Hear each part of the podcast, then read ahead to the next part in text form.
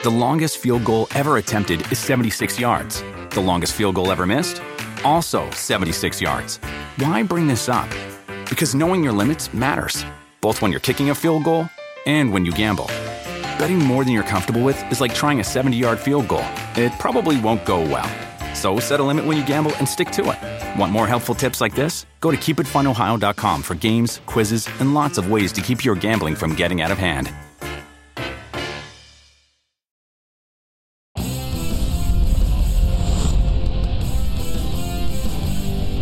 Friday edition of PFT PM here on Peacock. Charean Williams, Mike Florio here with you, getting you ready for week six of the 2020 NFL season. I do this every year. I've been doing this every year since I've been old enough to really comprehend the passage of time.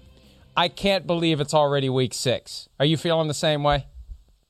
I'm sort of the other way, Mike. I mean, it just seems like we should be in week 12 to me. I, this just dawned on me today. I'm like, is it really only week six? So it's sort of flying, but on the other hand, with all the COVID stuff going on, it seems like we should be farther along.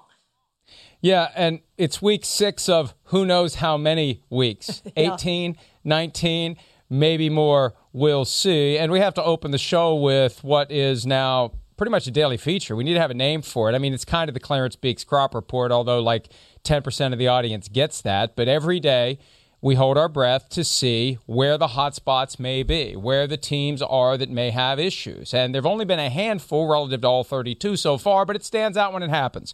So today, two issues. One, the Patriots, a lingering problem there, although they firmly believe they don't have an outbreak. They've added another player to the COVID 19 reserve list. It's James Ferentz, offensive lineman. And the standards have changed for how you get on it now, too. It's not just a positive test. They're not going to screw around with anyone who was in sufficiently close contact with someone who is positive because they don't want to take the chance of getting the virus in the building if the person later does test positive. And it's smart because there is that lag between when you collect the sample when you get the result, and the person could be shedding virus in between. So it seems like the bar has gone up or down, whichever way results in more placement on COVID 19 reserve, but everything's still on Charean for the Patriots to host the Broncos on Sunday, a week later than it was supposed to happen. Yeah, you know, I was on the conference call with Dr. Allen Sills, the NFL's chief medical officer, twice this week, including yesterday, and they're just getting way more strict in, in you know, with cold and flu season coming up. They don't know if the symptoms that players report are actually cold and flu symptoms or are they COVID symptoms. A lot of them are the same between the two, so they don't know. So they're going to send people home uh, in lieu of anything else. And then, of course, if you get a, a positive, is it a false positive or is it really a positive? So they, I think they've learned a lot through the Patriot situation and particularly through the Tennessee Titans situation of what they need to do and don't do. And you look at a player like Matt Pryor of the Eagles, who went on the COVID 19 reserve list uh, today and won't play on Sunday. Well, he didn't actually test positive for COVID. What happened was he came in and reported someone that he was around did test positive outside the organization. And so, out of an abundance of caution, they've placed him on the COVID list. So, I think we're going to see a lot more of these, Mike. Uh, as we move forward, just because we are getting into cold and flu season and the, and the symptoms are the same A couple of things. They're putting a lot of faith in the honor system here because when players realize they're getting shut down for a game or a practice or whatever because they were too candid about who they were in contact with, they may just decide, you know what? Let's just let it ride. Let's see if I test positive. If I, if I test positive, then it's an issue. And there's plenty of guys that think it's no big deal. There's plenty of people who think it's not even a real thing in our society. So it wouldn't surprise me if some guys decide to zip it when it comes to whether or not there's someone in their household that tested positive because they don't want to be deprived of the ability to play. Players want to get on the field because they know if it's next man up, they may be out. My other point is this I wonder, and I'm going to choose my words carefully here to an extent. I wonder how much of the changes we've seen are the result of things the NFL has learned that it couldn't have known or the NFL catching up to what it should have been doing all along. And I say that for one very important reason. I got a ton of respect for Dr. Allen Sills.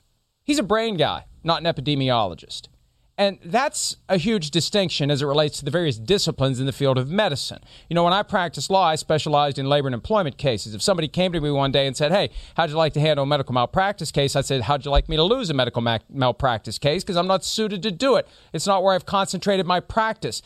And, and I'd, I'd love to know exactly who the epidemiologists are that the NFL is relying on and why there isn't an epidemiologist running point here. And again, I'm trying not to disrespect Dr. Sills, but I think at some level, he's got to be thinking, how did I draw this short straw? This isn't my area of expertise.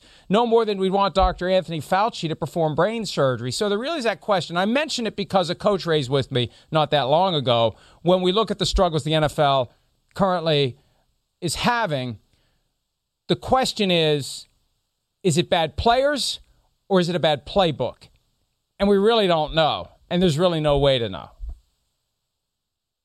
Yeah, there is no way to know, Mike. And I know this. I know Allen Sills is the face for the NFL. He comes out and speaks whenever they have press conferences to talk about COVID 19.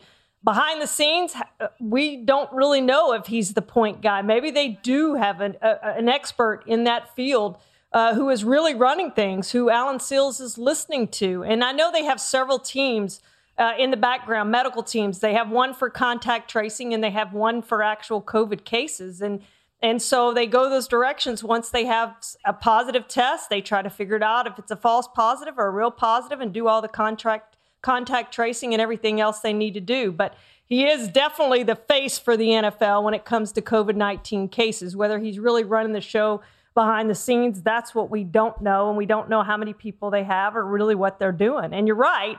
I think they have learned a lot, but did they start behind the eight ball at the beginning, not being fully prepared? We kept talking in the offseason, oh, they've got plenty of time. They've got plenty of time. And there does seem to be a point in there when they wasted some of that time that they had.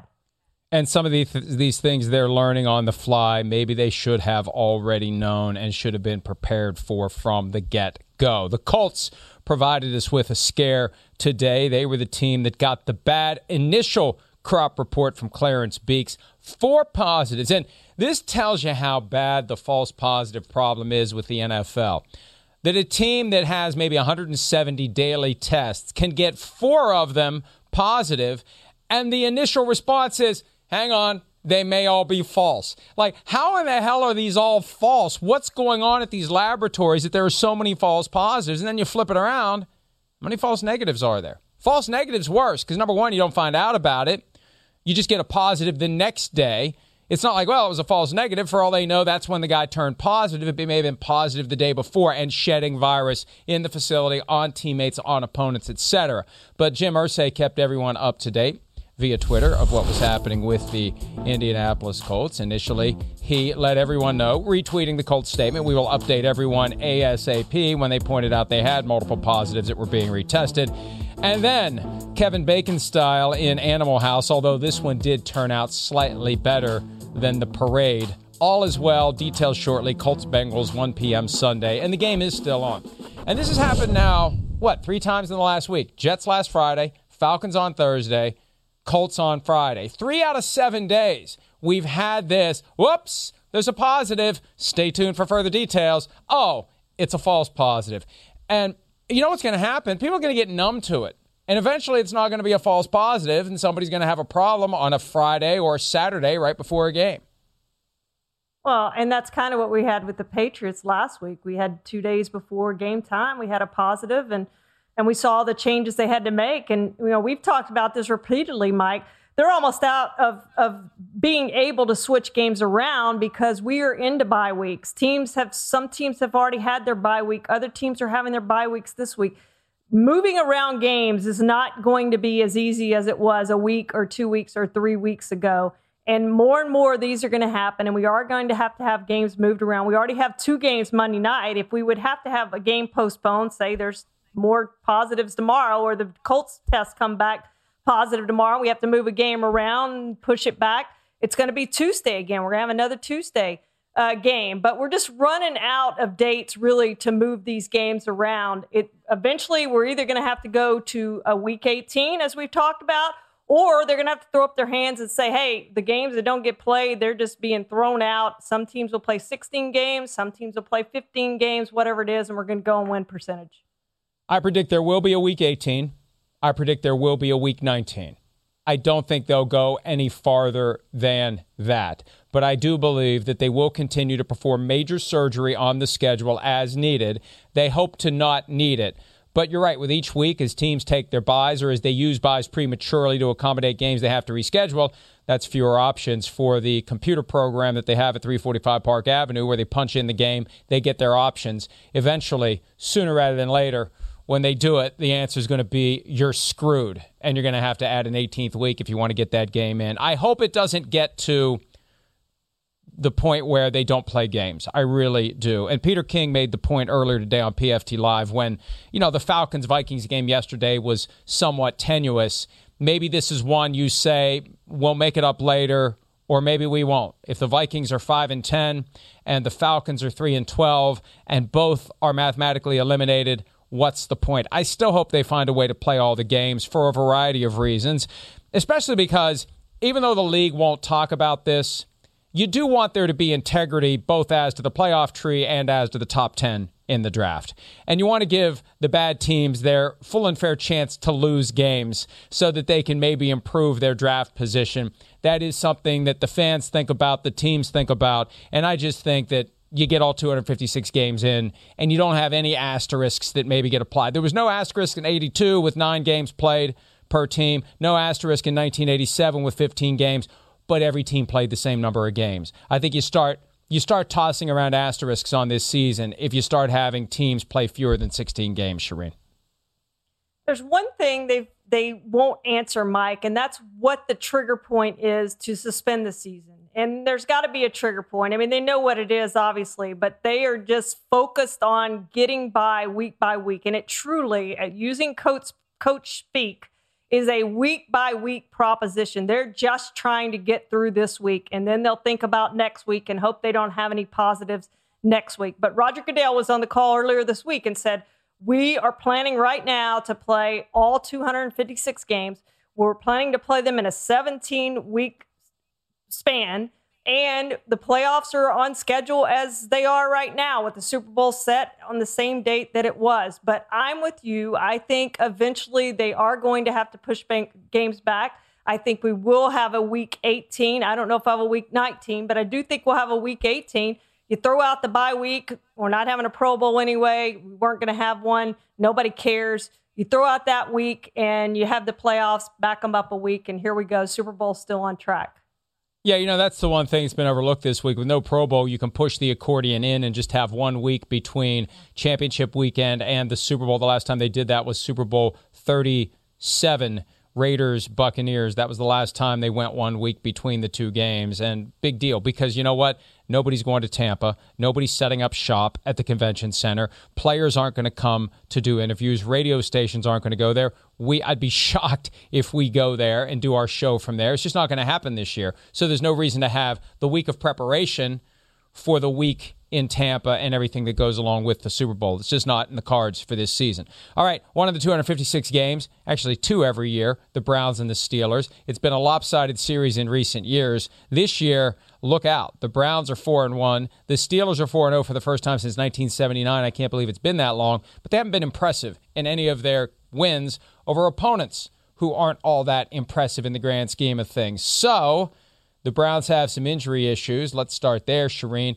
Baker Mayfield, Jarvis Landry, Odell Beckham, all questionable for the game. And Beckham missing practice yesterday and today under this new protocol where if you have any type of flu like symptom, home you go. And even though he was negative for the virus yesterday in his PCR offsite testing, they still didn't let him come to work today. He's expected to come back tomorrow, but what do they really do on Saturday anyway? But all three questionable all three critical to the prospects of the Browns if they want to get to 5 and 1 and beat the Steelers in Pittsburgh for the first time since 2003. And it looks like all three are going to play, Mike. You know, Baker Mayfield said after the game last week that he was going to play. He went back into the game with that rib injury and yes, he's questionable, but I'd be very surprised if if Baker Mayfield doesn't play in this game. Uh, and and then Odell Beckham, he tests negative again tomorrow. He will be back in the building, and we know he'll play. It's not an injury. It's it's a you know COVID-like symptoms, which are flu-like symptoms, whatever he had, but it wasn't COVID, or he hasn't tested for COVID yet, so he needs one more negative test. And then Jarvis Landry, I think, is going to play too. To me, he sounds like he's the most questionable of the three guys, but I would expect him to be out there. And Kevin Stefanski said today how tough that uh, Jarvis Landry is, that he's always on the field. He can always count on him. And I think the Browns are going to count on him again this week. And I think they will have all three guys in there. The question becomes how close to 100% are Jarvis Landry and Baker Mayfield? They need both of those guys really close to 100% if they're going to have a chance to beat the Steelers.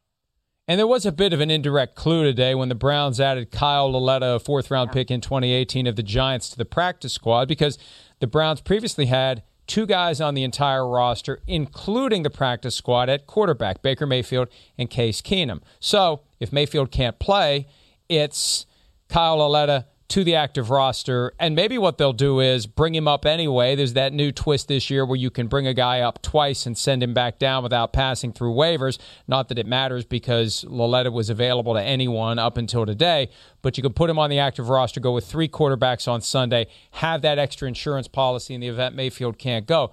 And Charean, they'll be fine with Case Keenum. Keenum's best season came in 2017 in Minnesota with Kevin Stefanski as the quarterback's coach. Coincidentally, Keenum's first start that year in place of Sam Bradford came in Pittsburgh. It didn't go well, but it was one of the rare losses the rest of the way for the Vikings with Case Keenum. He can extend the play laterally, he can throw the ball very effectively, he knows the offense. I don't think there would be as big of a drop off as people realize if Baker Mayfield doesn't play. And we have to actually hold open the possibility of another, another Dr. Needle incident we saw it with Tyrod Taylor. They're probably going to give Baker Mayfield a pain killing injection, and we know there could be a complication. So Keenum better be ready because he could find out, just like Justin Herbert did several weeks ago, right before kickoff, you're the guy.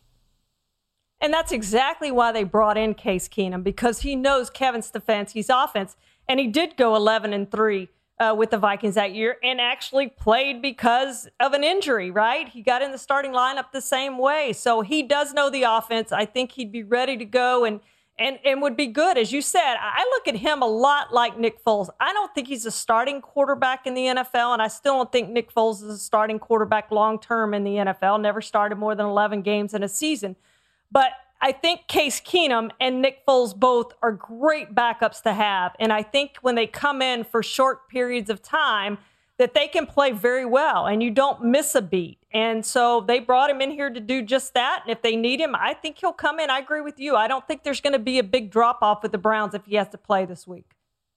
Yeah, I agree with you completely. Now, for the Steelers, they have a couple of guys that they'll be missing on offense. Diontae Johnson out with a back injury. It was his injury last week during the Eagles game that opened the door for Chase Claypool. Claypool told me after the game he wasn't expecting to have the kind of role that he did until Johnson exited with the injury. Johnson listed as a starter. Claypool gets another opportunity, and they're going to need him to play close to like he did last week. They don't need four touchdowns from him to beat the Browns, but it would be nice if he could do four again. David DeCastro out with an abdominal injury, so two starters down for the Pittsburgh Steelers. And one of the big storylines of this game, although it's not as big as it would be if Mason Rudolph was actually playing, it's the Myles Garrett, Mason Rudolph altercation from last year on that Thursday night in Cleveland. Browns actually won the game 21 to 7. Easy to forget that because the Myles Garrett assault on on Mason Rudolph ended up taking all the air out of the balloon that night. Here's Myles Garrett asking or being asked by reporters if he will approach Mason Rudolph when they're both on the field come Sunday. Haven't thought about it. No, focus on how I'm gonna get to Ben, but you know, I'll cross that bridge when I come to it, whether that's down the road or you know, whenever we see each other. I'm just I'm focused on game plan and getting the win. That that comes secondary. And I think that's smart. And listen, the NFL doesn't want that to be the, the focal point of this game. I was on ESPN radio in Cleveland today, and they said, why didn't they make this game a primetime game? Why didn't they play this up? They don't want to play that up. They don't want this to be the story. They don't want this soap opera premised on a guy whacking an opponent who didn't have a helmet on over the head with his own helmet. They just want it to go away, Charean. They absolutely want it to go away. And I, I, think another thing that kind of puts it in the background is the fact that there's only going to be 6,000 fans in the stands. I think it would be far uglier if Three Rivers, well, if Heinz Field was was full. I still want to call it Three River Stadium, but if Heinz Field was full, I think it would be a different thing entirely. But it's not, and Mason Rudolph's not playing. And another thing, Mike, that that makes it even more uh, in the shadows is the fact that reporters aren't allowed in the locker room, right? Every player has to be available in the locker room if reporters are going into the locker room. Who do you think they would have talked to this week? Mason Rudolph. Mason Rudolph didn't talk this week. So I think that would have made it a bigger storyline too if reporters had actually gone to the locker room and gotten Mason Rudolph and had him talk and we rehashed the whole thing over again. But both teams have done a good job of downplaying it they're not going to forget it. It will be in the forefront of their minds when they go on the field, uh, and they'll be thinking about it for sure. But I, it is not the number one storyline with the Browns playing the way they are.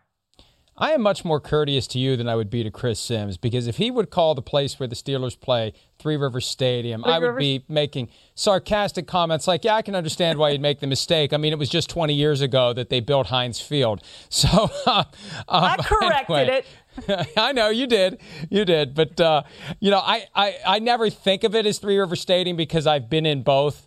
And to be in Three River Stadium and to be in Heinz Field, it's a night and day difference in the two facilities. All right, Packers and the Buccaneers playing at Raymond James Stadium. Uh, the precursor was what Chris Berman called the Big Sombrero, and this is the game that he called the Bay of Pigs. It's the Bay of Goats this weekend with Tom Brady and Aaron Rodgers. Can you believe they've only faced each other in 37 combined years in the NFL? Twice. This is only number three. That's amazing to me, Charean, that they haven't played more often than that. And I, I, guess that means we should savor every time that the two of them cross paths now that they're in the same conference. Yeah, they went one and one against each other. They split the two games, and uh, you know, being in different conferences, you would only play every once in a while. What's most amazing about that is the fact that they never met in a Super Bowl because we're talking about two teams that were really good that got to Super Bowls and they never met in a Super Bowl, right? Uh, the two of them, I don't think they met in a Super Bowl, did they? Which two? Rodgers and Rodgers and Brady. They never met in a no, they Bowl. came close. No, they came close, but they never they did. came close. Right. right. Right. That's amazing, though. As good as those two teams were, and as many Super Bowls as they went to, the fact that they never met in a Super Bowl is just amazing to me. More than the fact that they have only played two times, because you don't expect that with one in the NFC and one in the AFC. But amazing they never met in a Super Bowl. They almost got together in the year they were going to play the Super Bowl at Three Rivers Stadium. Um, I'm not going to let it go. I'm just I'm in one of those moods. I'm not going to let it go. I love it. Uh, um, all right. One of the realities for Tom Brady is he's got a bunch of injured receivers, and Bruce Arians talked today about how that puts, you know, not necessarily stress per se, but it is different. Brady's at practice throwing to one group of guys, and then in the game he's going to be throwing to that to the guys who aren't able to practice, and it, it really isn't good for continuity for that to happen, but it's always good to have your best receivers on the field. Here is Arians talking about the prospect of getting Chris Godwin back from a hamstring injury. Chris practiced the majority of the week, and it's the best he's looked in a while. Um, he's still sore, but uh, you know he was able to get in front of the quarterback and, and, show that he can. He's got what he needs to have for this ball game, and uh, it was good to see him out there because people don't realize how big of a, a part of our offense he is. You know, I bet Arian spent a half hour later that day looking for his damn sunglasses. But uh, anyway, uh, that's quite a look. You are in a mood the, today. the real glasses on the bottom and the sunglasses on top. Um, but but look, they need Godwin. They need Mike Evans. They need these skill position players back, and they need them at practice in order to get the most out of this offense. That's the problem. Last year, Tom Brady had a lot of healthy guys that weren't very good. This year, he's got a lot of really good guys who can't stay healthy, and that's going to be a problem sooner than later. And it could be a problem this weekend because, you know, it's a fundamental difference between Brady and Rodgers. Charean. You can put Rodgers out there with anybody, and I know that my increasing fandom of Aaron Rodgers is showing when I say this. You can put him out there with anybody, and it's going to work. Brady needs to have high end talent out there on the field with him to be the absolute best he can be. It didn't always used to be that way, but it certainly is no. that way now. We saw that last year, and and he does have great talent, probably the best talent he's ever had at the receiver position. But both of those guys, Godwin, uh, and Mike Evans both have been banged up all year long. And Scotty Miller became his favorite receiver because he was always out there and he got to practice with him. And, and in games, he felt comfortable with him. And he has not found, regained that comfort level that he had with Rob Gronkowski. Whether Gronkowski's done or not, I don't know. Or he's just still getting the rust off, who knows. But he hasn't been a part of this offense. So because he hasn't been a big part of this offense and OJ Howard's now gone, they do need Godwin. They do need Evans, and they need him in practice because so Tom Brady can get some timing down with those guys. Yeah, I uh, I agree with all of that, and it should be a great game in that late afternoon slot. The third game this year for Tom Brady in a big spot, and he's 0 2. Week one, 4:25 p.m. Eastern, lost to the Saints. Week five lost in prime time to the Bears, and now another one. Oh, and the next week he goes to Las Vegas on Sunday Night Football to take on the Raiders. The Vikings are hosting the Falcons. This is a if they don't win this game, it's over type of a game for the Minnesota Vikings. And the Falcons, maybe they get the artificial interim head coach bump from Raheem Morris. Who knows? But the, the one thing we do know, Dalvin Cook, as expected, out with the groin injury that he suffered last week in the second half of the game against the Seattle Seahawks. Alexander Mattison gets the start. And look, he had over 100 rushing yards last week. He had that that uh, fateful moment where he failed to see an 18 foot gap to his right where he could have iced the game. And as I said earlier today, you know, Mike Zimmer the Bill Parcells disciple, I'm sure that he needled Mattison a few times this week just to make damn sure he gets him riled up so he goes out and has a big game. And he should be able to because, again, if the Vikings can't beat the Falcons, the Vikings, Charean, going into their bye week with the Packers in Green Bay on the other side of it, they're done. They absolutely have to win. And you wish they would have Dalvin Cook in the lineup, but they do have confidence in Alexander Mattison. And Gary Kubiak said they won't change their offense at all uh, with Alexander Mattison in there. But it tells you how good Cook is. The fact that he didn't even finish the game the other day. Now he did try to come back. That tells you about his toughness because he tried to come back and was a decoy on the one play that tur- ended up being a turnover. But he was a decoy on that play and he just couldn't go uh, with the injury. But tells you how tough he is. But still leads the league in rushing by a lot. And he has been that good. But again, an injury takes him out of the lineup, which was his problem early in his career. He just couldn't stay in the lineup. But with the bye week, hopefully he gets back and can continue to do what he's uh, done all year, which is lead the league in rushing and be an integral part of that offense. But they're going to have to do without him this week, and they're going to have to do without him in a must win game. It's fortunate the opponent they have because they can win this one, get the bye week, and then get Dalvin Cook back. Patriots were supposed to have their bye this week. They had it unscheduled last week. This week they host the Broncos. Tom Curran of NBC Sports Boston will be joining us after the break to get us ready for the Patriots' first game in two weeks. We'll be right back.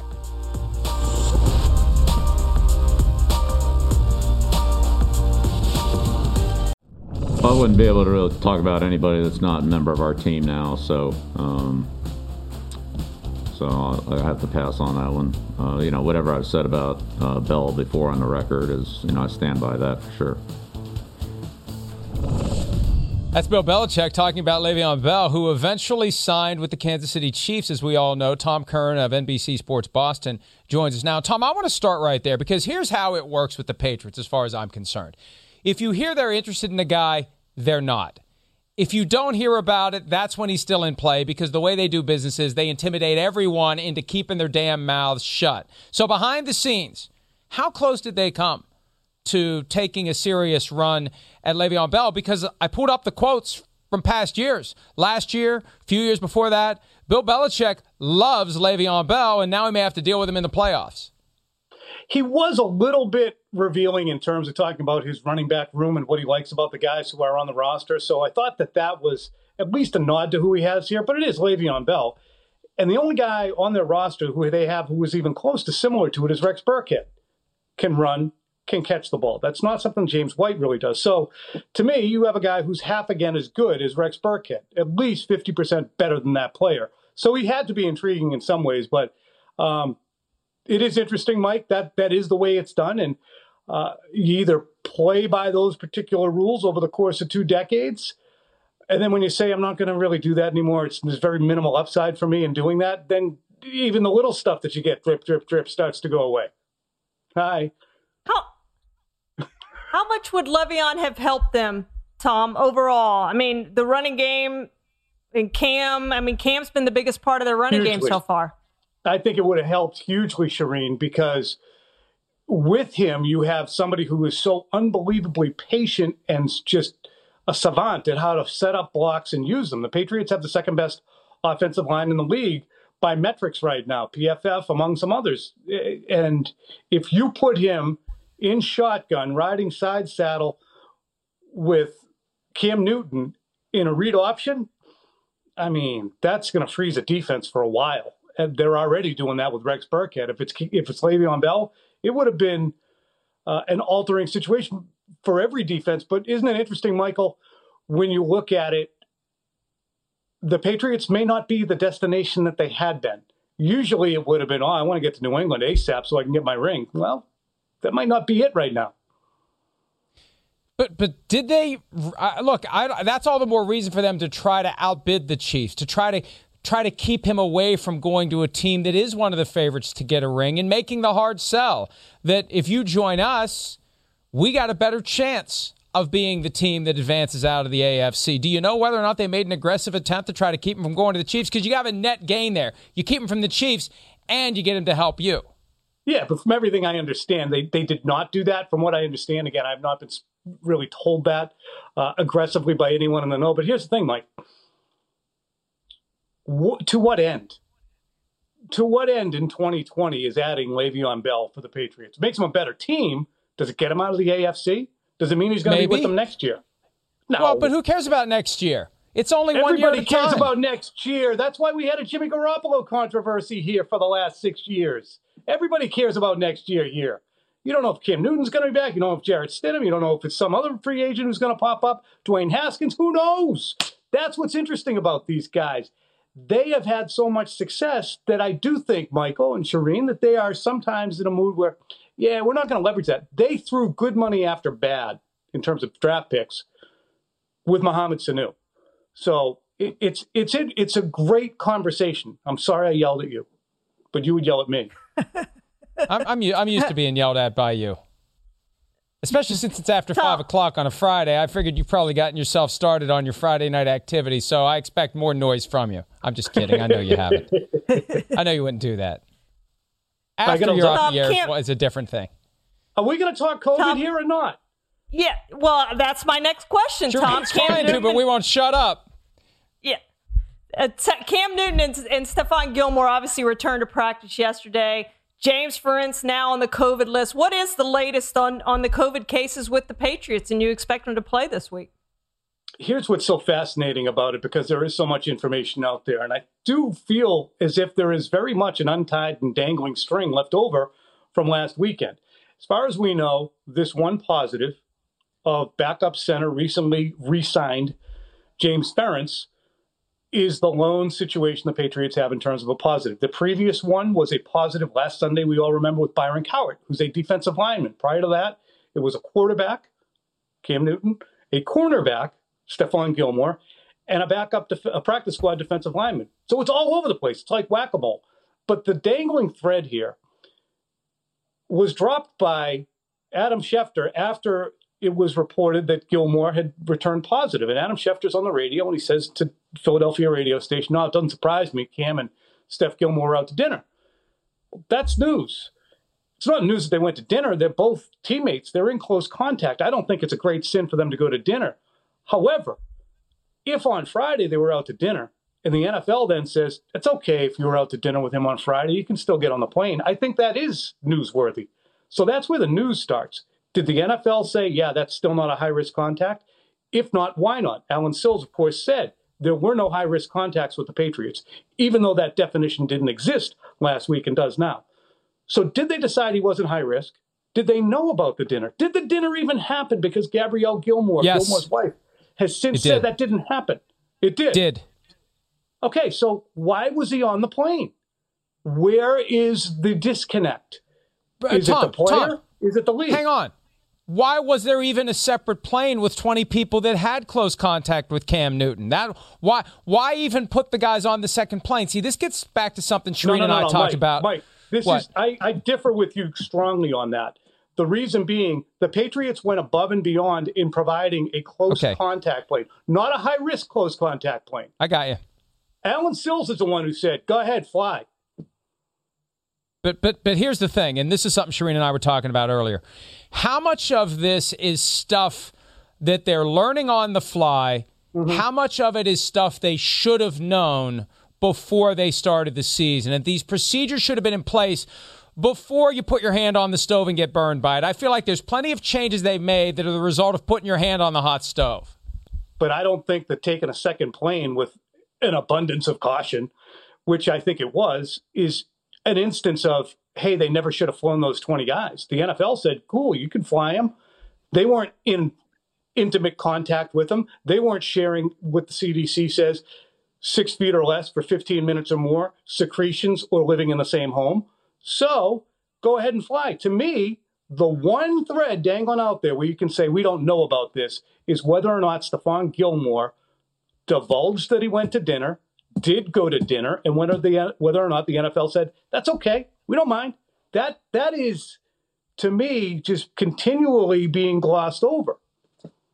But he was on the other plane. He was on the plane of the people who had close contact. So I, they knew something. That, yeah. They had some reason. He was on that plane.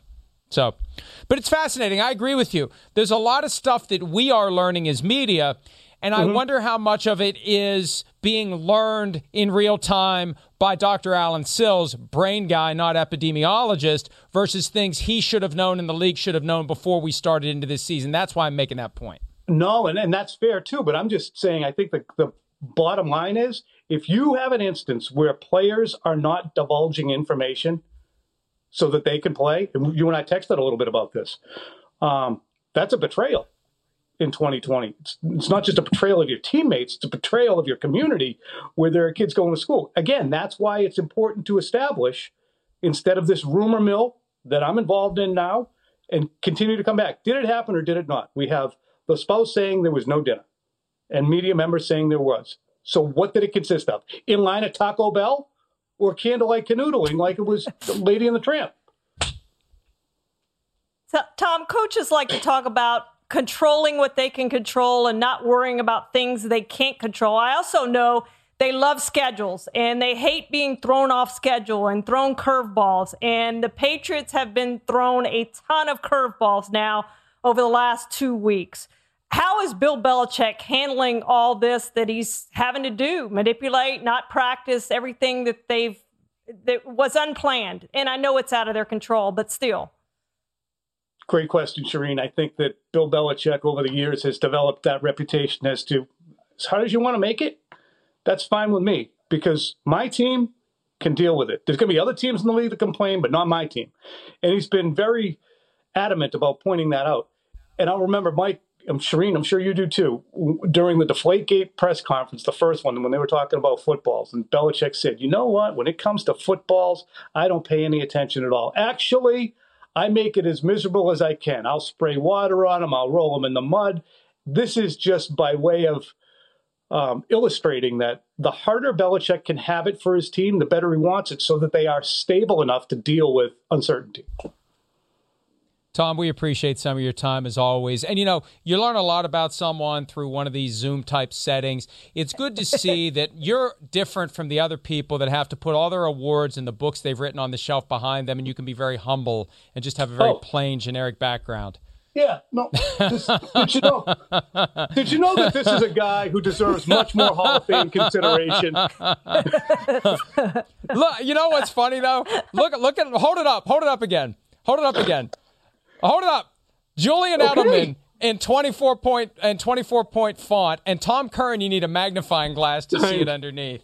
You've been disrespected. All right, okay. uh, let's let's take a. Well, we're not taking a break. We're going to say goodbye to Tom, and then we're going to talk goodbye. about what we can't wait to see this weekend. Goodbye, Tom. Goodbye. goodbye can't wait everybody. to talk goodbye, to you again. Tom. All right, Charean, let's get to it. What can't you wait to see this weekend? How about Andy Dalton in a Cowboys uniform as the starting quarterback? Dak Prescott had started 69 games in a row for the Cowboys. Do you know the last quarterback not named Dak Prescott to start a game for the Cowboys, Mike? It probably was Kellen Moore. Hey, Kellen Moore, good answer. Right. offensive coordinator for the Cowboys was the last guy to start a game for the Cowboys. Tony Romo was out of that uh, game, and and Kellen Moore started for the Cowboys. So Andy Dalton came back home, be a backup. This could become something like a Ryan Tannehill. We talked a lot about quarterbacks not getting that second chance after they've been in one place a while. He's getting his second chance. This is why he came to Dallas. He said in the huddle when he went to the huddle, uh, replacing Dak Prescott the other day. This is why I came here. I came here to win. He has a chance to go earn a big contract and a starting job somewhere. Unlike Tannehill, it's not probably going to be here in Dallas, but somewhere else. Andy Dalton can finish out this season and has a chance to go be a starter somewhere. Yeah, I agree with you. And uh, the, difference between Tannehill and Dak Tannehill or, Tannehill and Dalton, Tannehill was able to take over that starting job. No one has any illusions about that happening in Dallas. But again, and look, Stephen Jones was on 105.3 The Fan this morning talking about how the contract situation is no different. They've got a hell of a decision to make. And if they can't work out a deal with Dak Prescott, it's a 37.68 franchise tag for next year.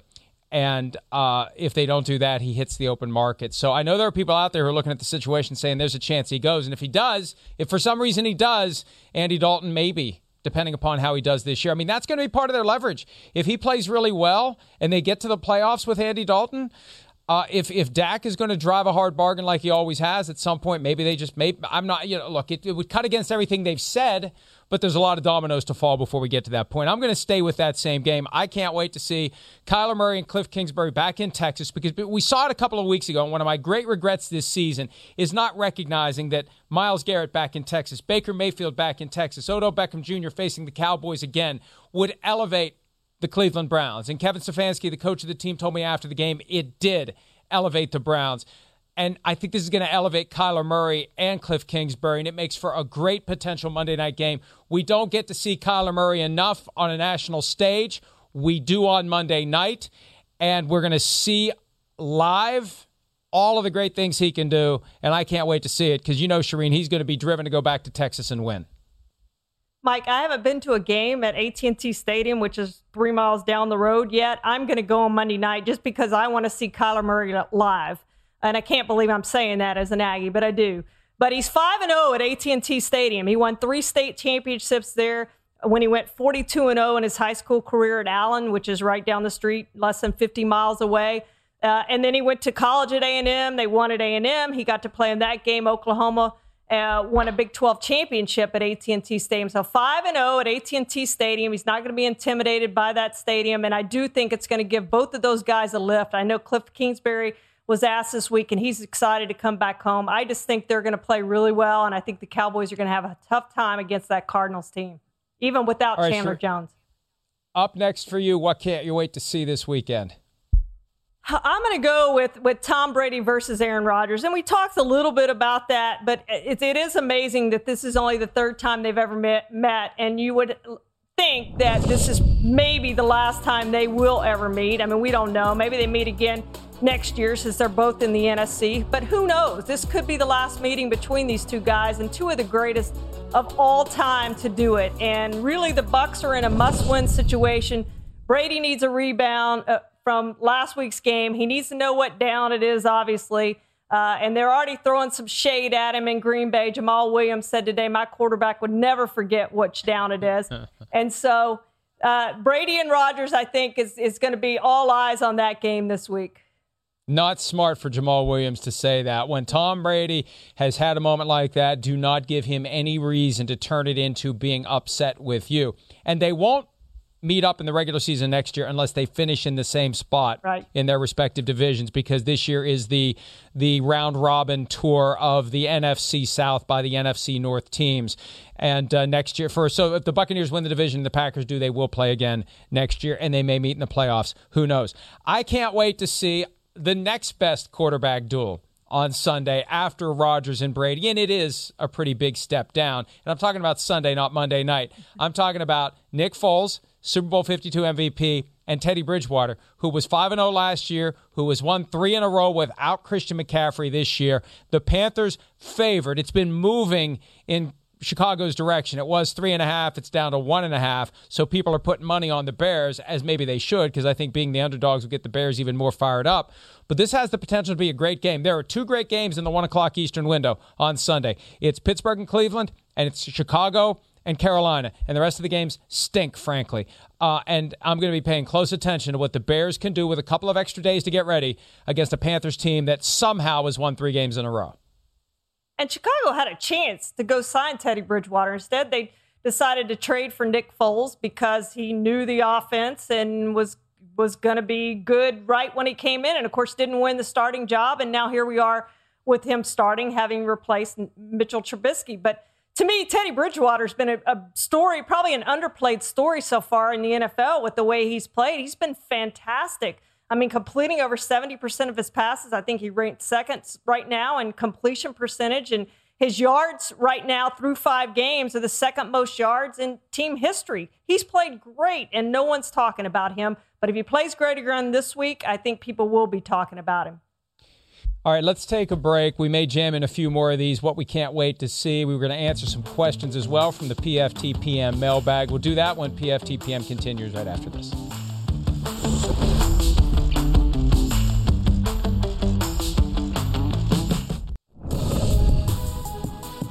There's your daily lineup on the NBC Sports Channel on Peacock. Begins with Pro Football Talk Live, 7 a.m. Eastern. Then Dan Patrick Show, Rich Eisen Show, Brother from Another. PFTPM ends the day every day except Monday because starting this Monday, can't wait for this one. Safety Blitz with Rodney Harrison and Jack Collinsworth right after PFT PM. That's every Monday starting this Monday. Uh, what's the NFL think? Putting a football game up against us and Rodney and Jack. We the ra- sorry NFL. You wonder why the ratings are going to be down for Bills Chiefs on Monday. That's it's going to be because people have Peacock on. Actually, you could do a two screen thing. You could watch us, you could watch Safety Blitz, and you can watch the game, and then you can watch the Cowboys and the Cardinals on Monday night. All right. Uh, let's answer a couple questions here before we get back to the things we can't wait to see on Sunday. And this is a good one. The PFTPM Posse account, the guy who runs it, clearly a Cowboys fan. Should the Cowboys hire Dan Quinn, the former Falcons coach, to help the defense like yesterday? He's one of the original Seattle cover two scheme guys, which they've been running a version of for the past 10 years in Dallas. He could help or replace Mike Nolan finally put together a competent defense for once. You know, Quinn can go anywhere and be a consultant for the rest of the year. And why not? Why not keep right at it? If you if you want to try to build yourself up a little bit, go embrace a challenge.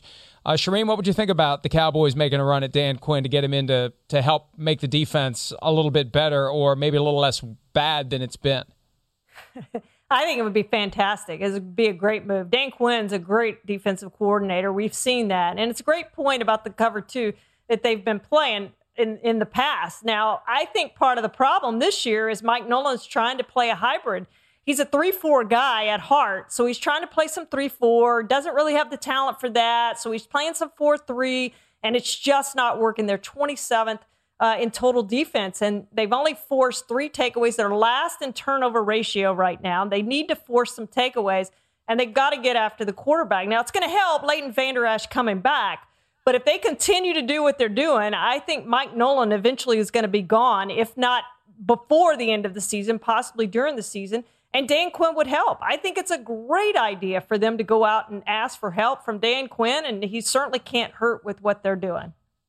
Dr. J144, at what point do we start wondering if Daniel Jones is a bust? Josh Rosen and Dwayne Haskins got less time than Jones, and their teams gave up on them. Look, still too many turnovers for Daniel Jones. We have a new coach, new coaching staff. Is is it this year for Daniel Jones? And maybe the Giants would look elsewhere next year, especially if they end up with the first overall pick and think Trevor Lawrence, Charean? Part of the problem, Mike, is we've seen so many quarterbacks take that step in the second year. Normally, you'd take the step back, you'd have the so called sophomore jinx.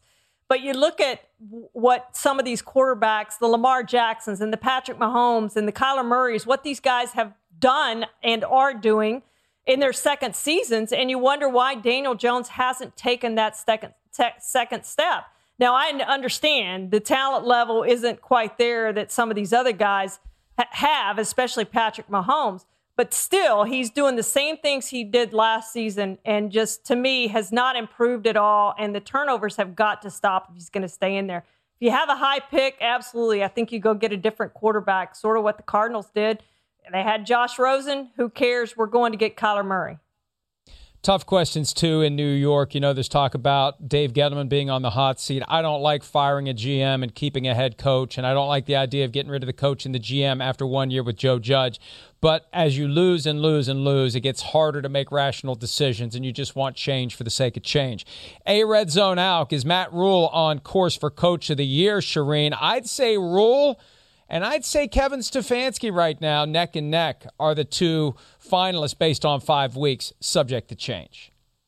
Right there with you. I, I love what Matt Rhule's done. Come from Baylor. He turned Baylor around very quickly. If you remember the scandal they had at Baylor, I didn't think anybody was going to be able to turn that program well and do it as quick as he did, and he did it. I absolutely have him probably number one right now, and Kevin Stefanski is number two, but it's neck and neck. They've both done terrific jobs. It's amazing that the Panthers have won in a mode where they're clearly rebuilding, and it makes the Jets look even worse. And the last uh, question, the most important one of the day, from at Matt Casey nine. I don't recognize that Twitter handle. Mike, how's your fantasy team doing so far? He's asking this question because I was on Pardon My Take, and every time I'm on Pardon My Take, they try to come up with a way to get me to talk about my fantasy team so they can say nobody cares about your fantasy team. This time around, they Nobody got more creative than ever before. They got extremely creative. It involved betrayal of trust, which I'm not happy about. But check out Pardon My Take. I had a fun conversation with those guys, but they did find a way to get me to talk about my fantasy team, unbeknownst to me. All right, give me one more thing you're looking forward to this weekend, Charean. Well, I'm going to go back to Myles Garrett, but just the fact that he is second in the league with six sacks, I think he's going to come out and have a huge game against Ben Roethlisberger. And I know they're worried about him and double teaming him, but you look at what he did against Dallas, it was really good. I think he does that again. Aaron Donald, Sunday Night Football. How many sacks will he get? He got four last week, and he told reporters yesterday he was single teamed on every play where he got a sack.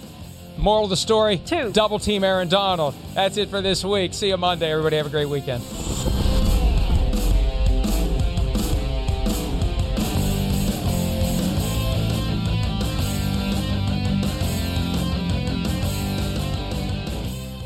Reese's peanut butter cups are the greatest, but let me play devil's advocate here. Let's see. So, no, that's a good thing. Uh, that's definitely not a problem. Uh, Reese's, you did it. You stumped this charming devil.